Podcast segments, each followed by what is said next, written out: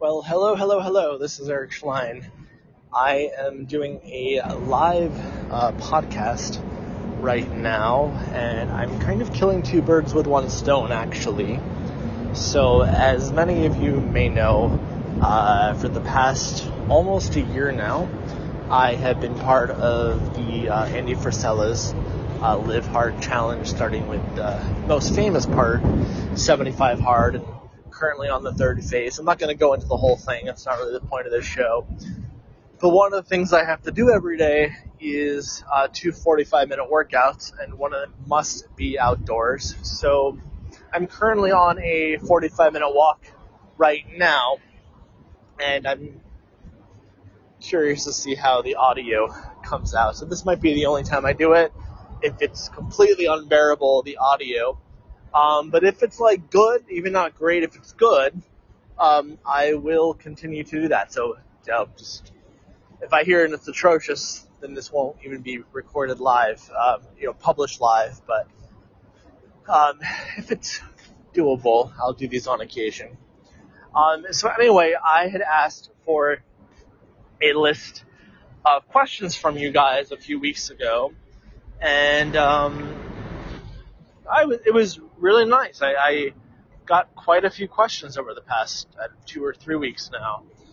So um, some of these are long messages. So if it's like a super super long question, I'll just speak to the spirit of the question. Uh, I think that's what matters because some of you ramble. Some of you guys just ramble, which is fine. Um, I'd rather you ramble. I'd rather you guys ramble and I kind of get the gist of it as opposed to you writing one sentence and I have no context for what you're asking me. Um, so, well, you know what? We'll start here. As someone who had asked me a question the other day who had given me literally absolutely no context, um, I had a uh, girl and she um,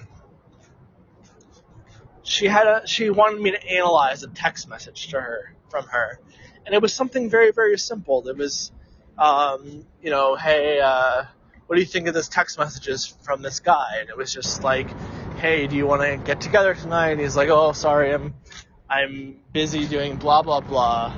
Um, we'll do something tomorrow. And she's literally freaking out, like, oh, I guess he's not into me, and blah blah blah blah blah. And I have no fucking context for um, what she's talking about. So I'm not even going to go into what I said to her because there was no context to that, and it really wasn't that interesting. Um, but in terms of interesting questions, so the first one, um, which was something that has come up for me to time to time, was uh, I had a guy out in Idaho, and he was asking me about uh, some girl that he had really liked, and um, you know he had she was sharing with her very openly about some stuff, and seemed like a very quality guy, and she was kind of backing away, and he was really upset, and he kind of was in this dynamic with her for the last like three months or so, three or four months, last few months. And he kept feeling like he was doing something wrong. And he wanted me to know what he's doing wrong. And I basically said to him, and it was sort of an inspiration of an uh, Instagram post I made tonight. I basically said to him, I was like, well, do you know anything about this woman's past relationships?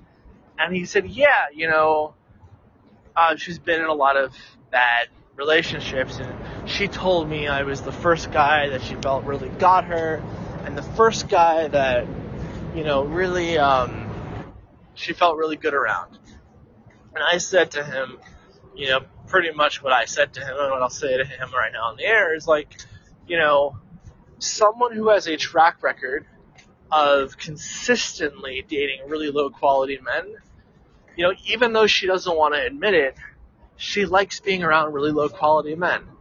And there's some kind of payoff to that. There's some kind of comfort in that misery. There's something she doesn't have to be responsible for. So, you know, if you're, you know, being very open and vulnerable with her and she goes, oh, that's too much or that's overwhelming or, you know, whatever, whatever that is, right? Well, you know, some fuck boy who uh, is still, you know, basically a frat guy for life or whatever. And I don't, I don't say anything derogatory about fraternities, but you guys know what I'm talking about. The, um, that person isn't going to be doing those kinds of high quality behaviors. They're going to probably do very low level behaviors, not be very open, not be very vulnerable. And she'll, that woman will complain about how closed off this guy is and, you know, only if she does a few more things, then one day he'll be open. But nothing about his behavior really triggers her, right? So she can try to change him and fix him or complain about how he's not some great guy but the reason that someone like that keeps attracting and going to people like that is there's something comfortable about it. And when you're sharing so openly and she gets triggered and she calls it overwhelm or this is too much, it's like, well, no surprise, a high quality dude is actually gonna fucking tell you what he, how he feels about you, and he's not gonna hold back around you. And there's lots and lots of women that love that, and you know, I don't know about you guys, but when I look at marriages and relationships that are really inspiring to me, um, that is a baseline kind of behavior of you know being true to yourself, integrous to yourself, and thereby also being open and integrous to your partner. And believe it or not, it's not like you know you spend three years and then one day magically now you guys can be open with each other and you, you can really work to build on having some super open relationship. No, it's a, it's actually a context for a relationship. And if you go into a context for a relationship, you go into a relationship and into an engagement with someone and you're already being open, you're already being yourself, all there is for that, all there is to do is unfold what's already there, as opposed to, well, one day when we get to this point, then I can be open. Well, you end up just attracting also low open women, and then you wonder why you can't be open with people. So, you know, I, I hate to say it, but it, it's sad. You know, she's in this uh, sort of negative, um, not negative, um, this sort of low quality energy vortex, and it's a black hole. And you can lower your behavior to appease her.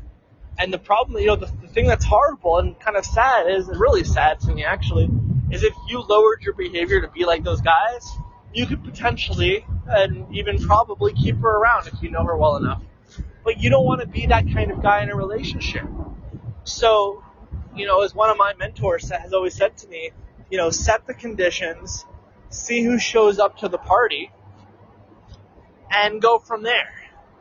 You know, when I'm coaching people, I am raising the bar and I, you know, I'm raising the, I'm raising the tide really high and I'm letting people swim up to it. I'm not lowering the tide uh, to appease them being a weak swimmer. And if they really are committed to being a great swimmer, they're going to struggle and do whatever they need to move through those spaces to uh, swim to that new new tide. And um, so you don't want to lower the bar for yourself and sort of dishonoring yourself to keep her around. And you know, I know that can be psychologically difficult if you really like her. So, what I, I would ask yourself a few questions. Number one, who am I committed to being in a relationship?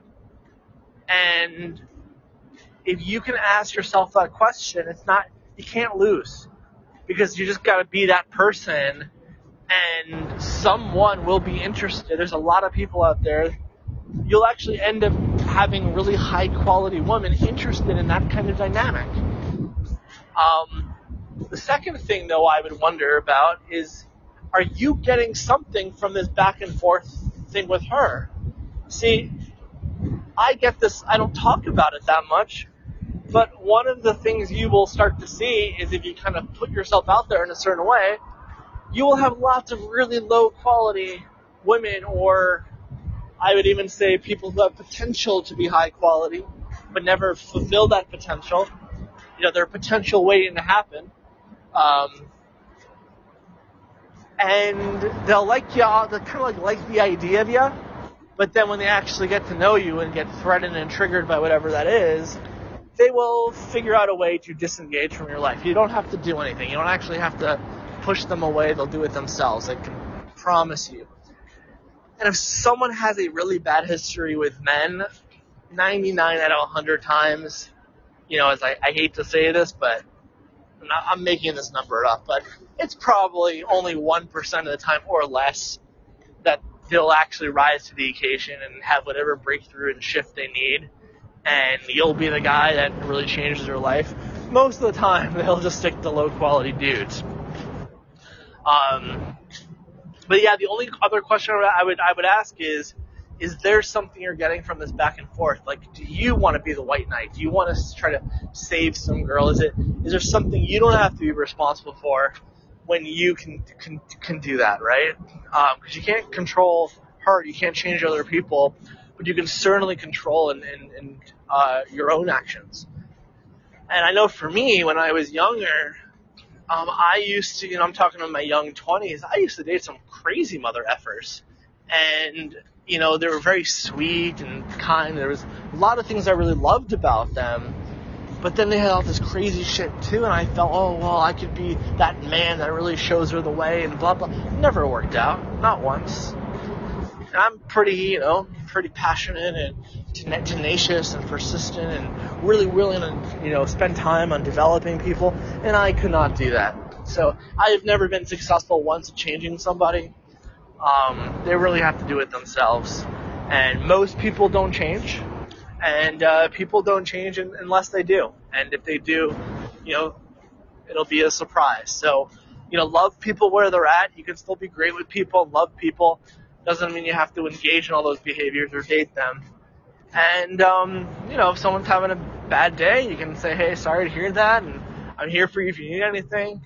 But you don't want to start lowering yourself to engage in that kind of undermining uh, behavior. So focus on just being great and focus on who you want to be as a man in a relationship.